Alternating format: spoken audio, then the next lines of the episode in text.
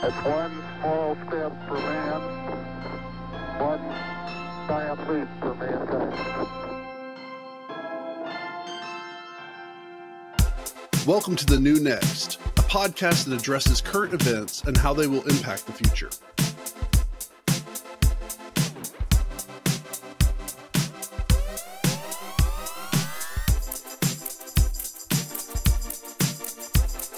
All that to say is, can you imagine chat an AI type thing of they get your digital image, but they're like, Matt, we think you would look better as a buff, like thing. And you're like, oh, that's kind of cool. Hey, cool. I, I, get to be a buff guy.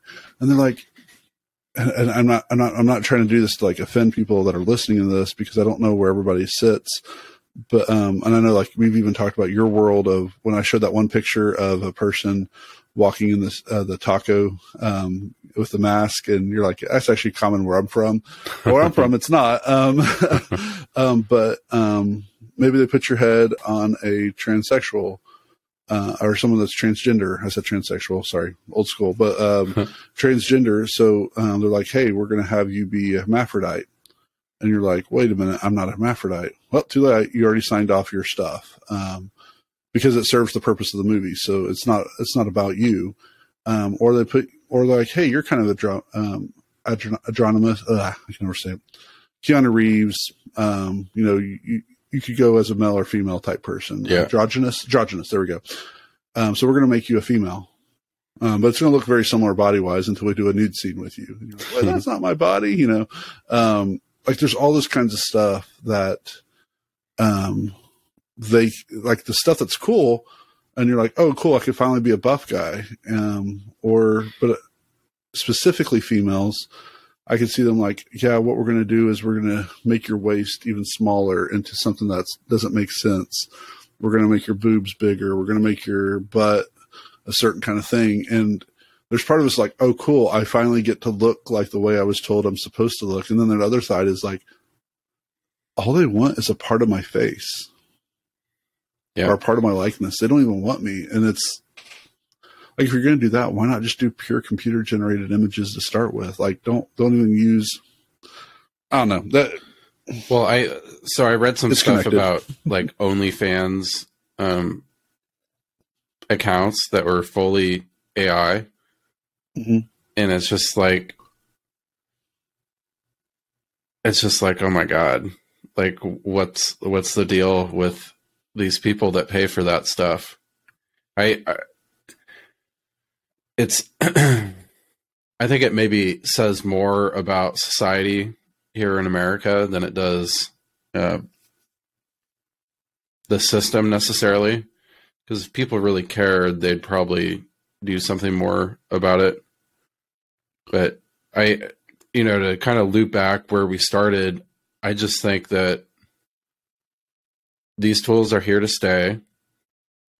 They're well funded and they need to be regulated. But if you're not utilizing them in your business, I think it's a huge mistake. And um, for the writers too, you know, you should just get on board and uh, start it. You know, the rapid, the rapid fire testing out of ideas and stuff just seems like a no brainer for me. And if you're kind of a great writer, you understand what people want, and then you have, you, it seems like it would almost turn you into a ma- magician, so to speak. So you do have a event where the pure amount of time that you have to spend on something is drastically reduced. And I think that, you know, naturally, just like you already have now, is the people that make a lot of money. So, like your Ryan Reynolds, Margot Robbie, to use that Barbie, that the Barbie movie we're talking about. There's already a concentration in how much the top end talent gets paid.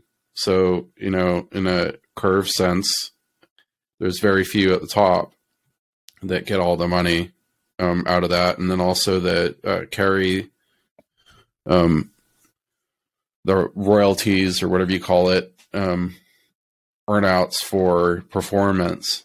So Mhm. I don't know if it necessarily would change much, but on more of the jobs that aren't valued in the same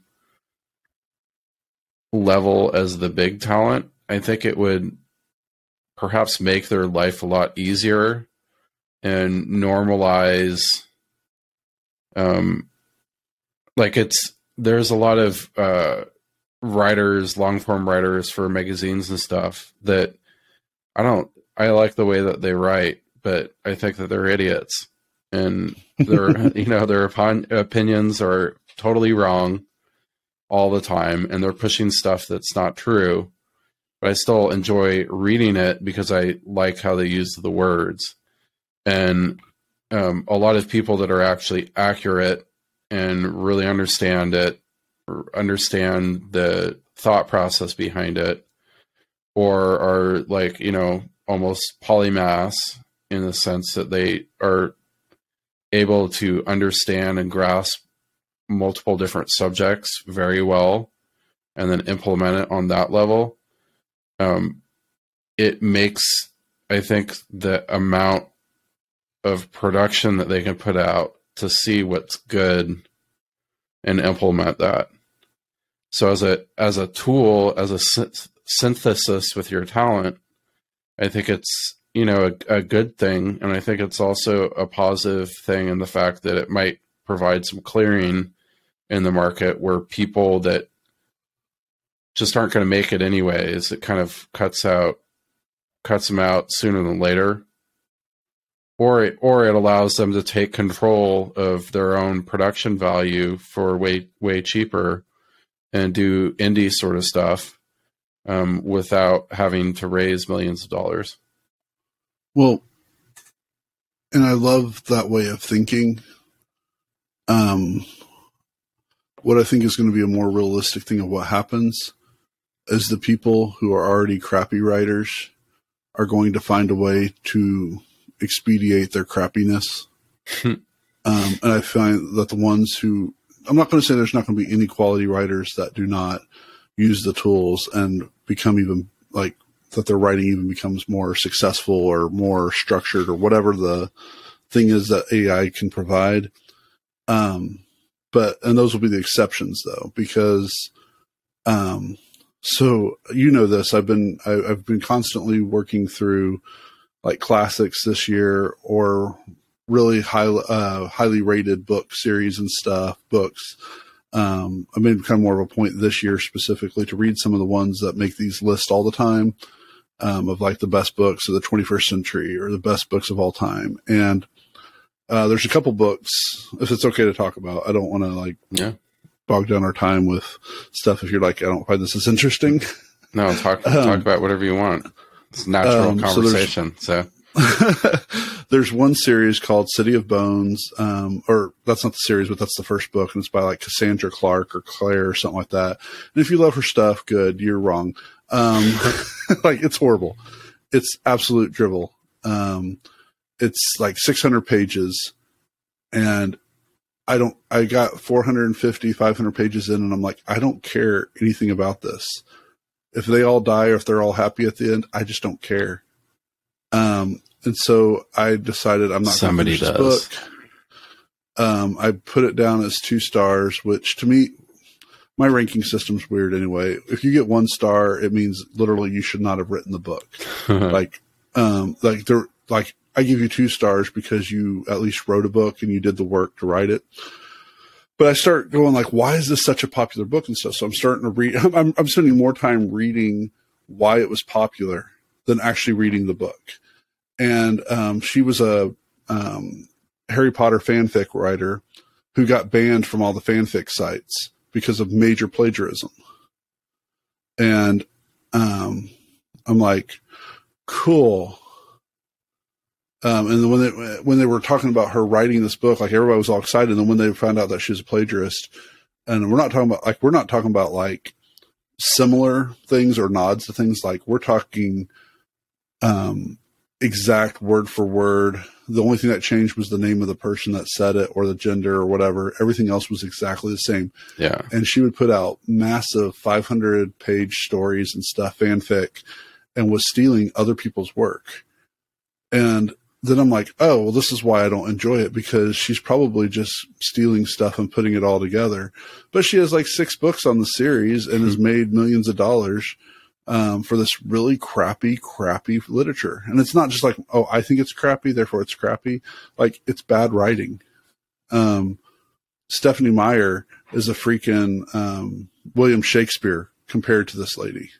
Stephenie Meyer of Twilight, just in case. Yeah, had and I've never clue. read Stephenie Meyer either, and I don't plan to. Um, though I probably will because I can't stand not having at least tried to read a book that everybody was influenced by. Hmm. Um, which means I'm probably going to eventually read Fifty Shades of Grey too, and I'm not looking forward to that because I've heard it's really it's even makes maybe makes City of Bones look to be Shakespeare. I don't know.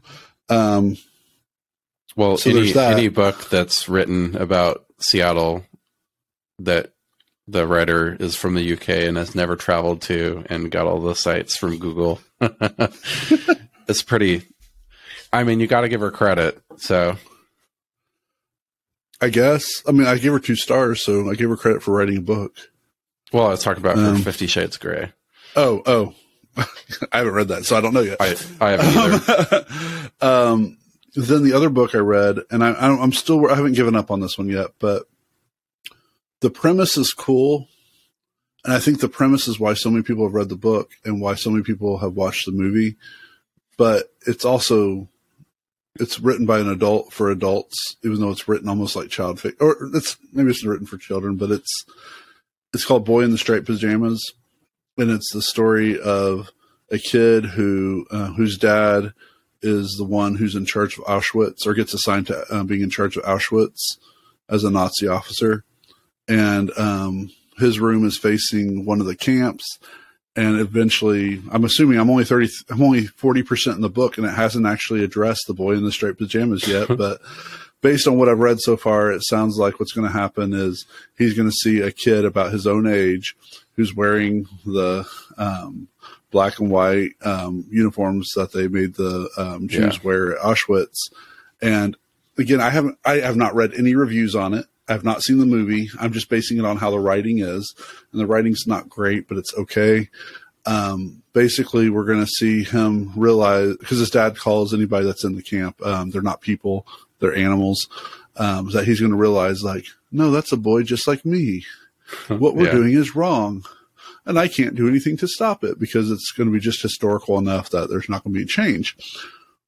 And the premise is kind of cool, but then it's like, what's the purpose of writing this book? It's um, it's to it's to draw on. It's to give us a perspective. Of, this is a guy from Scotland wrote this, by the way. We're not. This isn't a. This isn't someone like from Germany or U.S. or something that wants to tell like a side of the story. No, it's like we want to just see a perspective of what it would be like if you were a kid of the kid, of the guy who runs Auschwitz, and it's like, no, that's that's that's messed up. Like Yeah. Aryans have better excuses than this. Like it's it's horrible because, and I'm joking. Like Aryans don't have any good excuse. Um, the it's it's twisted. Like because this kid isn't going to turn into Mister Schindler. You know, it's it's. Ah, um, I'm slowly working myself way through it. it. It bothers me. And then I read like quality stuff, and I don't even mean like it's stuff that everybody's going to read, but I'm reading all these local artists right now, and I'm like, this is fun. Like, not um, I'm reading one I just bought actually uh, Friday night uh, from a local artist uh, called uh, Forever Elko by Mm, Kim Yeah, I Bastion. saw that on your And- Instagram. Um, I've got about five or six chapters in. It's a very short book, but it's a poet. It's written poetically.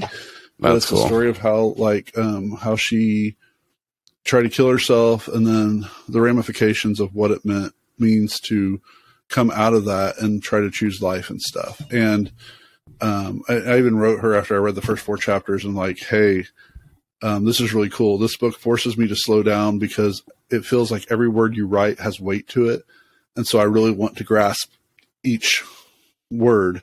I don't want to rush through it, um, which is sometimes my tendency.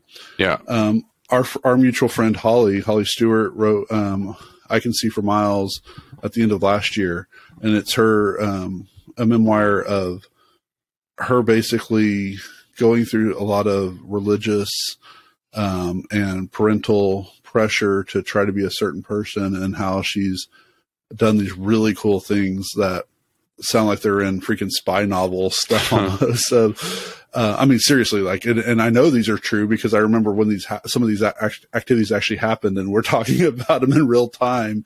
Hmm. um, um, you know, those kinds of things. Uh, my friend John Lawfrey, uh, who wrote, wrote the book, um, oh, I can't remember the name of it, but it's the one where it's a Seinfeld choose your own adventure, um, book. Uh, my former professor, Marty Michelson, writing about common clarity like these are all books. Um, out of all that, only one of those is fiction, but mm-hmm. it's it's writing that's it's deeper. It's something that really touches the soul. And so, like when we when we've talked about like Fyodor Dostoevsky, of just how brilliant of a writer is because he's writing truth. Yeah, he's not just writing to get the thing. But I've also read some kind of stupid esque. I mean, like it's good writing. It's like huh. I don't really know where it's coming from, but like it's called White Trash Warlock, and it's followed up by tra- Trailer Park Trickster, where this Oklahoma. Like I'm, I'm the even, greatest I'm not even, title ever. it, it is. It is. It's so um, amazing. And it's White and it's a story warlock. about a guy from Oklahoma. Uh, this warlock who lives in Guthrie, Oklahoma. Like. I'm not joking. Awesome. And, and, and, I didn't know it was Oklahoma until I started. I was like, oh, this is a free book on Audible. I'm going to go ahead and listen to it. And I'm like, uh, I gave it three stars, which is probably about 3.5 stars, um, because you can only do three or four for Audible. But I'm like, this is a solid book, and the second book is solid. Um, I might wait a while before I buy the third book. Um, I've read like Dungeon Carl, uh, Dungeon Crawler Carl series, which I love to death. One, it's a lit RPG, but it's also um, it's this uh, it's it's pure satire on how we watch things as people, and like um, voyeurism? Like we're all voyeurs? yeah, voyeurism but also just like how we cheer entertainment what gets our numbers up and stuff and um, ultimately like it's I finished book six and it just came out, so I'm really sad because it's going to be a few months for book seven to come out. but um, basically, like the first book, all um, his girlfriend had just broken up with him, and he still got her cat, and then all of a sudden um, these fissures all throughout earth happen and people fall into them and he's one of them with the cat. And then when they wake up from this fissure they're basically like in a video game. Um, but it's real life. And all the rest of the universe is watching. Um, quintillions of people are watching. And i think you understand what quintillion is but that's like um, yeah, a lot. or not people not humans but just just aliens and stuff. And um, they have to kill um, to get to the next level. And the goal is to get to high enough where you can live, you know, you can live. And um, as the as the series goes on, it's like, why are we still doing this? Because if we just let ourselves die, we wouldn't have to go through this pain and suffering. Um, but hey, if you did something to your friend, all of a sudden you get a lot more people will sponsor you and give you more packages and stuff. like, um, so it's it's a it's um what oh goodness, it's kind of like it's got that feel of the Running Man movie, not the book. Oh, no, even the book though, um, kind of. Um, it's got some essences of some of the Running Man uh, from uh, like roller derby, not roller derby. Uh, um, oh goodness, um, the the dome, Thunder, not Thunderdome. Thunderdome. Uh, yeah, Thunderdome. It's got some of these kinds of things, but it's but the cat even becomes like a sentient being, and she's um, and she's like the leader because cats are more powerful or something at this the first level. Like, and um, she's of course this posh cat, and she's like, Carl, I don't know what's going on in your life, but obviously you're stupid. That's why Beatrice didn't stay with you. And he's like, and he has a voice similar, uh, or at least the audible version. He has kind of that Patrick Warburton, Bob's Burgers um, kind of voice, which I just yeah. love. I'm so super sexy. Uh, so I just love, uh, um, and he's the one that narrates the main thing. But, um, you know, there's all these, these, these books that are actually fun. Uh, they're enjoyable. And I mean, there's heck, some I'm, philosophical depth, depth to them. Yeah. I mean, right now I'm reading um, the rise and fall of the um, Extreme Championship Wrestling, and the quality of it is so much better than the crappy City of Bones. And even though it's just basically historical writing, and I know I'm more open to that, it's much more intriguing than Boy in Striped Pajamas for me. Um, that's a value choice, but um, Well, and and I love wrestling, but I so I'm not going to be like, I think that's so weird too because um, all the like what do they call it? Uh, historical fiction, Mhm. where it's like a totally different story, right?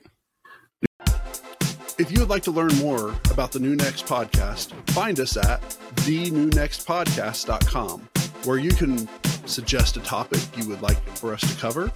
If you enjoyed what you heard, share the podcast, tell a friend about it, or rate us with five stars.